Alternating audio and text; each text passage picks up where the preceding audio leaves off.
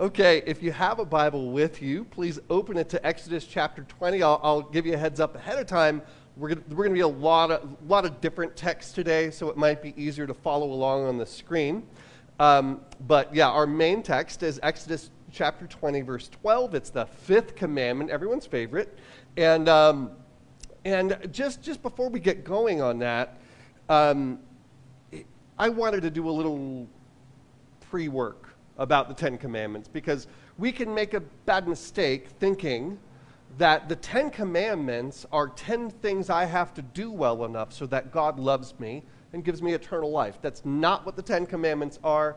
That, it, that it never was. Not Old Testament, not New Testament. This, this was not the qualifying test that you have to score 90% on to get into heaven. That's not what they are.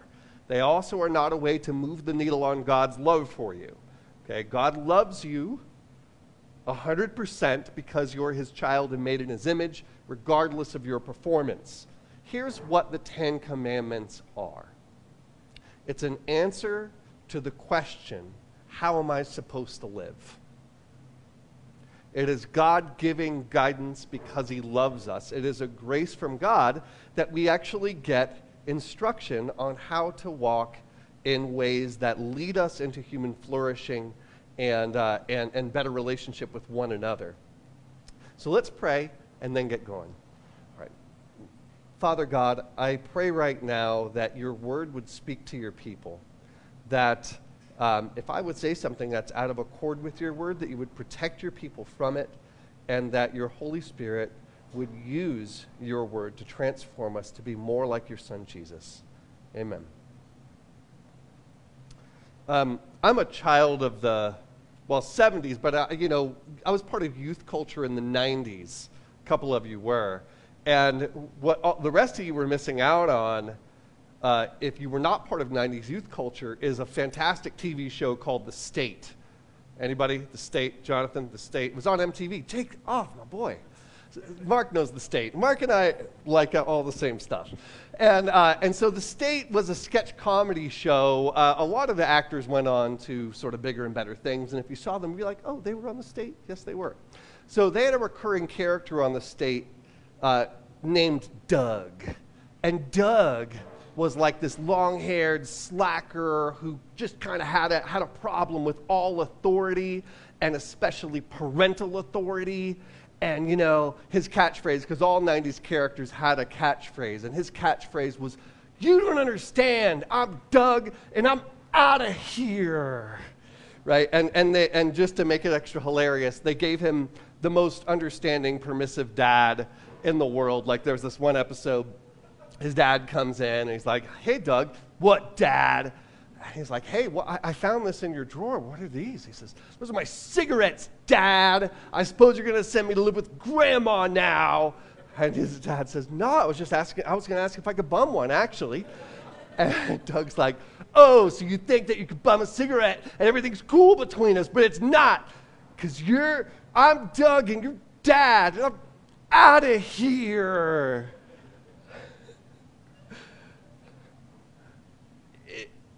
It would be funnier if it wasn't true of our culture that we have a Doug culture. We have that kind of attitude towards prior generations. How many movies have you seen that the storyline is something like this? Young person rebels against the received wisdom of their culture and saves the day. They turn, it turns out the young person's right. I, right? Footloose, there's one. How to Train Your Dragon, Moana. You could tell I have kids because these are the movies I, I know the best. I like all those movies, but that, that is, like, when was the last time you saw a movie where, where, like, youthful rebellion ended in disaster for the youth and they should have listened to their parents? Right? The answer is none. Unless, unless you know, there's, there's some, like, 70 year old people that are going to start making movies in Hollywood, you're not going to see it. We are unique in human history in that we believe wisdom is found among the young. It's Mark Zuckerberg saying, I think young people are just smarter. There was a, there was a hippie saying, trust no one over 30.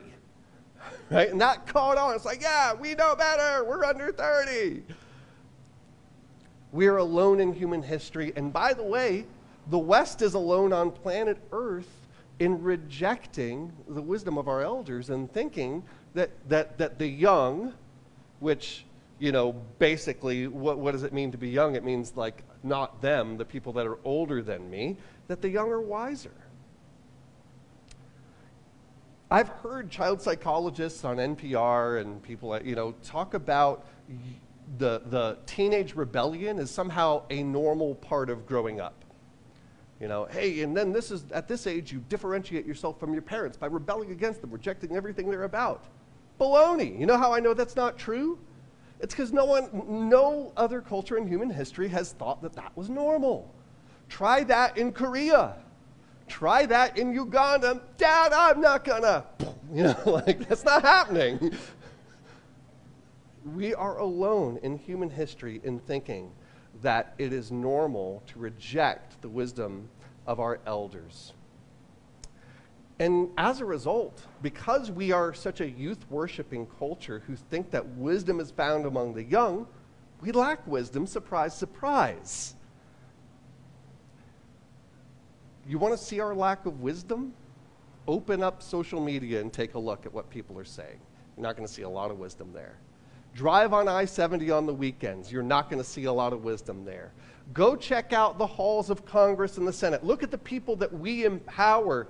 There is not two pennies of wisdom to rub together because we're a culture that has rejected the wisdom available to us. To say in our culture that something is old fashioned, that's just what old people think, is to say it's wrong. Right? Have you ever realized that? Well, that's just what old people think. You only think that because you're old, as if that's a point against. And when we say, well, this is what the young people are doing, this is what the young people are saying, we're like, oh, well, then that must be right. We're completely upside down with this. Let me ask you this are you wiser now than you were 15 years ago?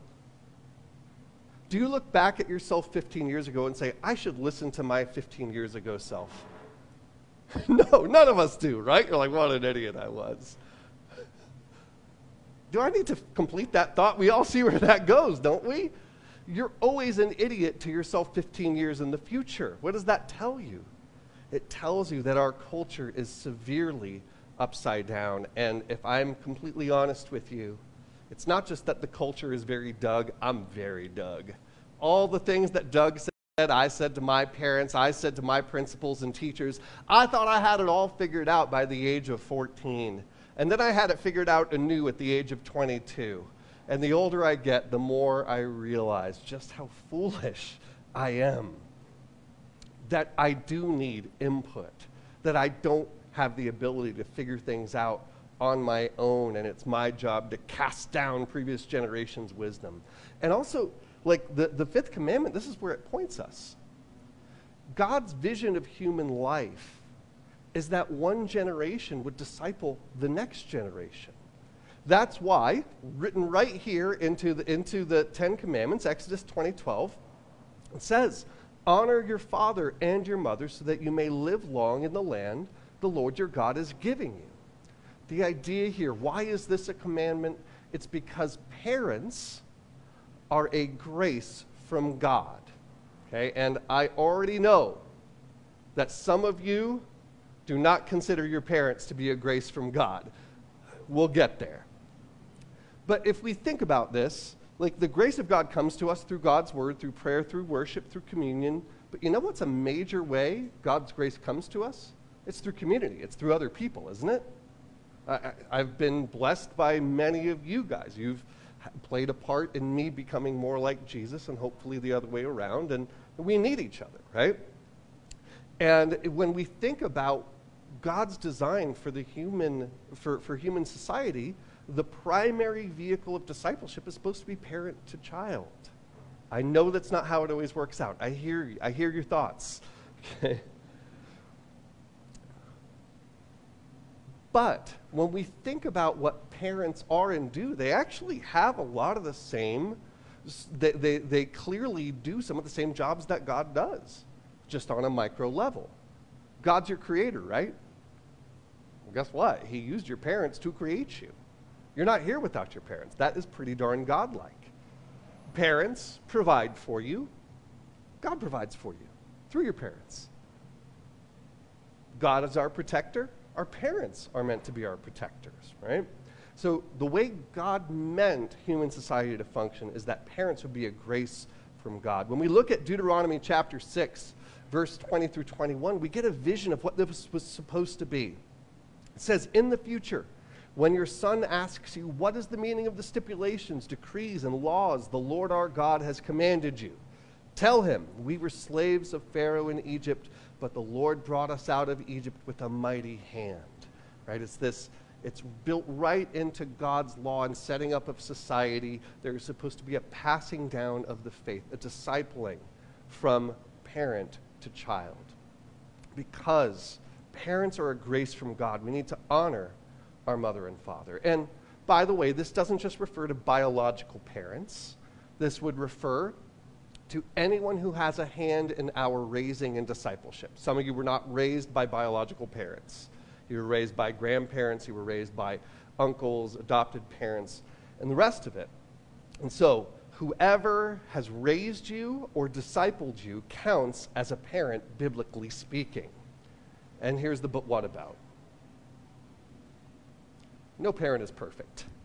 Okay? There, a lot of us have sustained trauma and damage from our families of origin. And God knows that. But you still can see how the design for humanity, when it works right, parents are meant to be a grace from God. And so the first question is yes, no parent is perfect. We all end up on the psychiatric couch because of our parents. It, it's just, it comes with the territory. But that doesn't mean your parents batted a zero. That's a sports term for not hitting the ball at all, okay? For not doing a good job at all, for doing a zero job. No parent does a zero job and I'm sure that we can come up with examples that are near zeros. I know. But we need to look for the grace available to us in the parents we have. And by the way, I also recognize that some parents didn't parent you at all. Some of us were abandoned or abused. You were not protected. You were not taught about God. You were not shown any kind of positive example. And so it is other people that have come into your life that have been more parents to you than your parents I hear you and honor them too. Okay? We'll, we'll talk more about what to do with parents that really did not parent. So, the way we're going through all 10 commandments is thinking of them as a dartboard. Okay? And credit to my, my friend and mentor, Bill Connors, for coming up with this analogy, but it's really helpful. The 10 commandments uh, tell us mainly where the wall is, right? Do not murder is the extreme breaking of the value of the dignity of the human being. Just because you don't murder somebody doesn't mean you've honored the dignity of, of the human being. Just because you don't cheat on your spouse does not mean that you have perfectly loved your spouse. Make sense?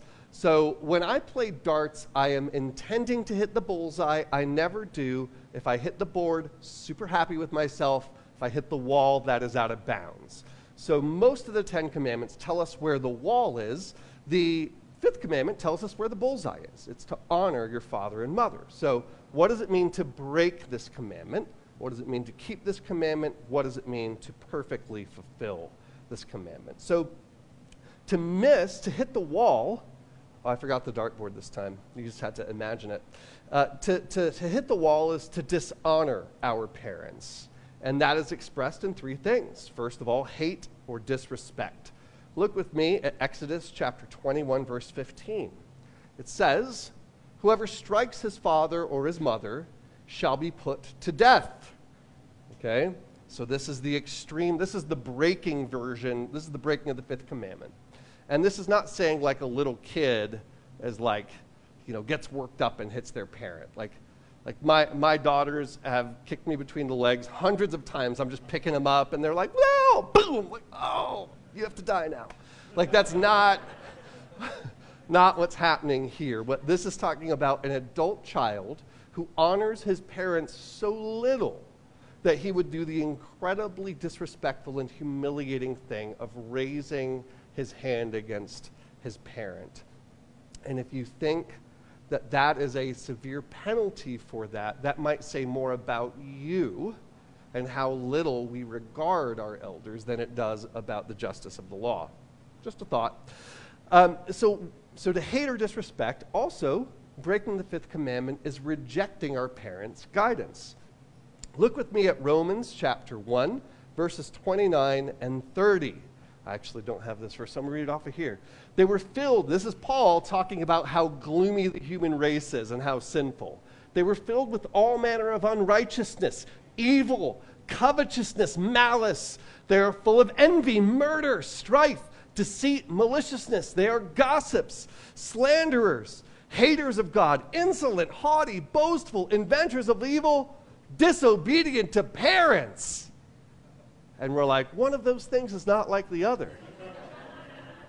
Which again tells us more about how we're conditioned by our culture. Every other culture in the world is like, I'm not as worried about the others, but disobedience to parents, those are some dirty dogs.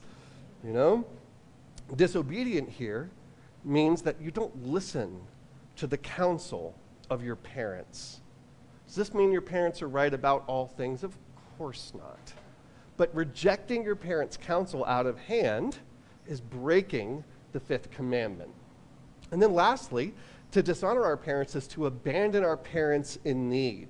Look with me at Mark 7, 9 through 11. Jesus is having a argument with the Pharisees, and he calls out their hypocrisy. They're supposed to be zealous for the law. law. He says this. He said to them, You have a fine way of rejecting the commandment of God in order to establish your tradition.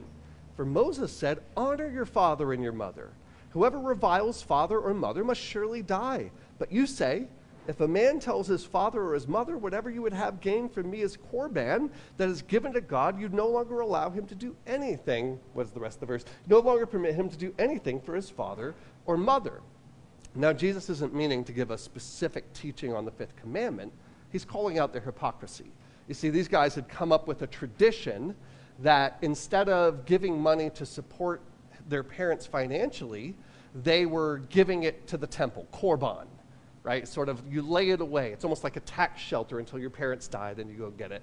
I have my money back. So he's saying, if you're not supporting your parents, that is a breach of the fifth commandment. To honor your mother or your father, to dishonor them, is to abandon them in need. And, and like, the amount of, the, of this dishonor in our culture is simply shocking for those of you who are from more traditional households, you, you've, you've maybe been to a friend's house growing up. Like, I, I was not super respectful to my parents, but I had this one friend who, you know, like they had all this stuff. They were very financially well off. And he would literally just sit there playing video games and be like, Mom, give me a Hot Pocket. I'm hungry. Give me a Hot Pocket right now. Mom, I'm taking your car. Honey, I was going to get my nails. Can't get your nails done. Go to the swap meet. I need your car. And then she'd be like, Rai, Rai, you have to ask for things. Shut up, mom, I need $20, right? Like, like I, I didn't respect my parents much, but I was like, oh, dang. like, and that is, that is everywhere in our culture. Like, I, I'm sure we all have examples we can point to where, yeah, like, dishonoring our parents is almost considered normal, the breach of the fifth commandment. So, if parents are God's grace, what does it look like to, to, to not dishonor our parents, to stay off of the wall? Well, for kids, there are some in here, and adult kids, we need to be really careful about our speech and behavior towards our parents. You ever roll your eyes when your parents start talking politics? Do. You ever get real impatient? Oh, you know that. Like we, we need to watch that. That, that. that is dishonoring to our parents. Now, the, another thing is that those of us who are parents or want to be parents, if you want your children to treat you with respect, guess what we need to do? We need to model what that looks like for them. Your kids will treat you how you treat your parents. And so you may say, but what if I wasn't discipled by my parents? Neither of my parents were Christians, so I didn't learn anything about God. But some of you were severely miseducated about God. You were taught that unless you are near perfect, God really hates you. you know? That, that if your performance isn't 100% at all times, then God is frowning upon you. That's a lie. And some of you were taught that by your parents. Do I ha- is it dishonoring to my parents if I do not believe the teaching about God they gave me that turned out to be unbiblical? Of course not. You are never obligated to follow someone against God's word. That goes for spouse, that goes for parent, that goes for leaders. Like, I don't have carte blanche to say whatever comes into my head, folks. I have to preach from the Word of God, or you don't have to listen. Make sense? It is God's Word that matters, and that is the, the grace of the, that, that the, the, the reason parents are supposed, meant to be a grace is because they're supposed to teach you the truth about God. And the other thing is, for some of you, when I was saying to abandon your parent in, when they're in financial need, is to dishonor your parent. Is you say, but, yeah, but what if my parent is abusive? What if, what if I'm concerned about how they would further traumatize me or then traumatize my kids? Do I have to let an abusive parent live with me? Is that, is that how I honor let me ask you this. If, if you had a parent who's an alcoholic, do you honor them by giving them a drink? No, that wouldn't be honoring at all. So, would it be honoring to an abusive parent to give them opportunity to abuse further? Uh, of course not. Now, that's not something we take lightly. It's not something we say, well, my parent was imperfect, therefore they're abusive. No, I'm not going to take care of you, Ma. right? Like, we want to be very careful with that, but the answer is no, you do not have to allow an abusive parent uh, more opportunity to abuse. Okay, so that was the longest part. That, that's what it is to break it. What does it mean to keep it? What does it mean to get on the board? Well, it's to treat your parents with respect. You didn't hear me say, feel respect for your parents. Instead, to treat them with respect, to behave with respect, listen with respect, and care for them in their need. When I was, um, I was going to Alabama on a support raising trip, and I was asking a friend who's from Alabama, because I'm from New York, I don't know what I'm doing in Alabama. And I said, hey, what do I need to know? He said, oh, well, when you're sitting down with someone older than you, never disagree with them. You can't do that. I was like, really? Because in New York, like disagreeing, argument is our Olympic sport. That's the only thing we, you know, like that, that's what we're good at. And he's like, no, no, you can't. Uh, yeah, yeah. It doesn't matter if they're they're talking if they're like denying that the moon landing happened. You have to be like, yes, sir, right? and that really struck me. Not that, like, I realize that's a cultural expression and isn't isn't necessary to obey the Bible, but I was struck by like, okay, so even if you're not feeling feelings of respect, they say, well, you respect your elder anyway. I'm like, right on Alabama. That's, uh, you know, maybe, maybe you could back that off a little bit, you know, like, so I can, you know, hang out there. But, but uh, yeah, it's to, like, the beginning of obedience is doing things when you don't feel like it, right? Like, like if we only did what we feel like, could you imagine that world? I only respect my parents when I feel like respecting my parents. I only respect my elders when, I, when I'm feeling feelings of respect. I'm only faithful to my spouse when I, spouse when I feel like being faithful. That doesn't work. No. Right? It's to, it's to walk in obedience by respecting our parents, even if we have not, we're not feeling feelings of respect. And listen, even if they haven't earned your respect. I'm trying to make myself popular. Parents are a grace from God. And a lot of the time, we are too immature and unwise to see how they are. So let's treat parents and elders with respect, even when we don't feel like it. So, what's the bullseye? All right, get the, get the, the tar and feathers ready. what is the bullseye of the fifth commandment? It is to treat parents like you treat God. Oh, you guys are all going to walk out now. No, I'm going to back this up. That sounds nuts, but it is really, really solid biblically. Listen, the word for honor honor your father and mother. It is the Hebrew word kabod. We've run into it a few times lately. And the, the word can also be translated glorify. It has a sense of treat something as weighty, as heavy. Do you know of the hundreds of times the word kabod is used as a verb? Do you know what the object of the verb is? Who you're supposed to kabod? There is one instance where it's the king of Israel. Every other instance is God.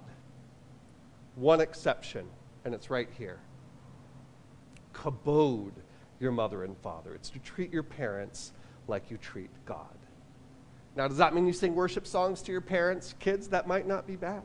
No, I'm kidding. Father, I've written a song for you. God, that was so funny. so it is not to worship our parents and treat them as God in that sense, but to take them with weight, to give their words weight, to receive their teaching and guidance. There are many, many, like in the wisdom literature of the Bible, the Proverbs in particular. You know what the Proverbs are? It's a, it's a meditation on the law. And again and again in the Proverbs, this relationship of parent to child or of teacher to student uh, is, is, is talked about, right? Like, as the main thing a parent does is disciple us in the faith, like Proverbs 3 1 through 2. It says, My son, do not forget my teaching, but let your heart keep my commandments. For length of days and years of life and peace they will add to you. That sounds a lot like a reflection on this commandment, doesn't it? it, and, and so to treat our parents, to truly honor them, is to receive their teaching and guidance when they're discipling us in the faith. And by the way, parents who are not Christians do that too. There's a lot that I learned from my very imperfect parents that still applies. I was taught from my mother's knee that racism is really wicked. That was a message I received loud and clear from day one, right? And that squares perfectly with biblical truth, even though my parents had never picked up a Bible. Okay, it's to receive their teaching and guidance. And also, it's to show reverence. Leviticus 19:32 says this. You shall stand up before the gray head and honor the face of an old man, and you shall fear your God. I am the Lord. Isn't that interesting? How reverence for an elder is right in the same sentence as showing reverence for God. Picking up what I'm putting down here? To, to, to hit the bullseye, which only Jesus has. Only Jesus has truly listened to his Father's voice perfectly. But where we're aiming is to treat our parents like we treat God, and we will fail. I'm, I'm, sure we're still going to sigh and roll our eyes when, when our parents start expressing an opinion. That's going to happen. We will not do it perfectly, but we don't aim for the wall, do we? We try and aim for the bullseye, okay, to, to walk in faithfulness. Now, if parents are a grace from God, like who, who does this treat our parents like we treat God apply to? Like I said before, it is not only to our biological parents, but it does include them, whether they're Christians or not. Also, uh, it includes our spiritual parents. Paul often talks about the, the people he was discipling as his sons in the faith. To the Corinthians, he says, You have many fathers in the faith. This, this relationship of disciple, uh, discipler and disciple fits into this commandment as well. And so, as uncomfortable as it makes me to say it, uh, it, it means that if someone is teaching you and discipling you from the Word of God, it, it's to receive that teaching. And uh, I, I, can't even say it, show reverence. It feels so wrong. But my, beard, my beard's getting super gray. You guys are going to have to stand up when I walk in the room. Chris, too. I see you, bro.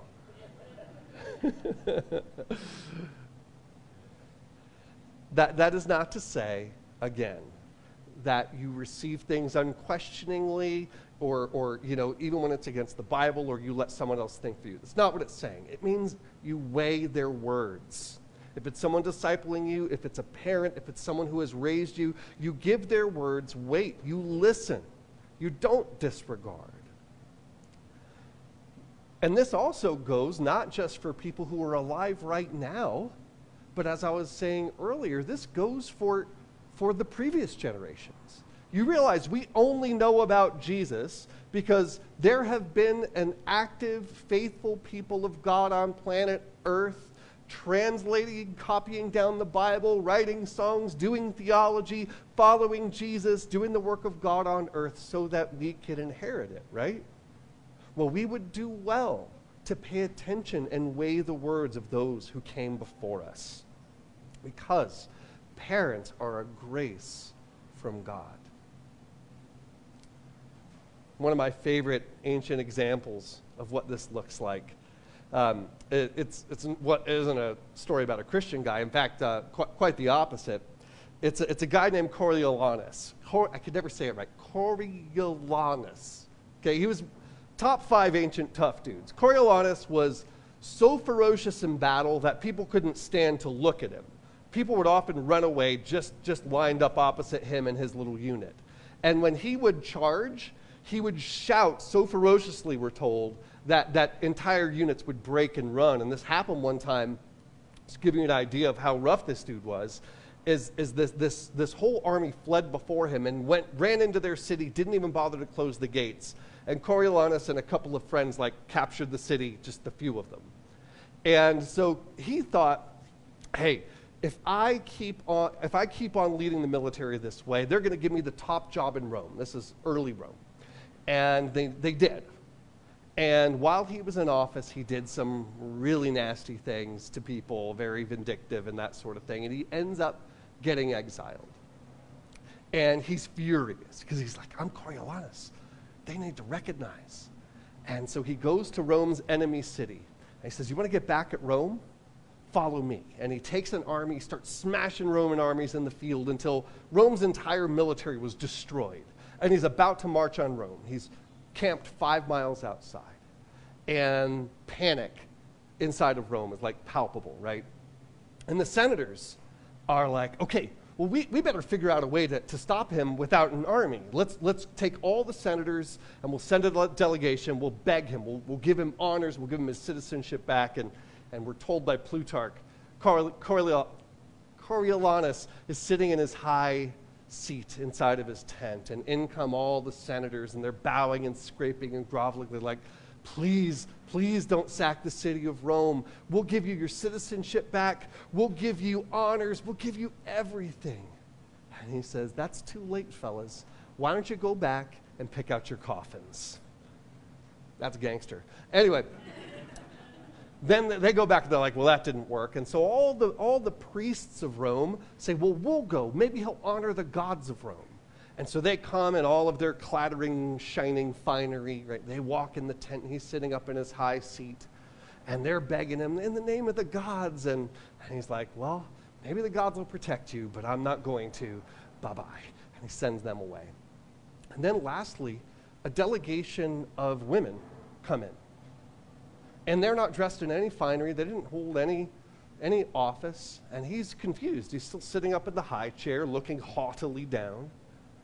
And then a person steps forward, dressed in rags. And it's his mother.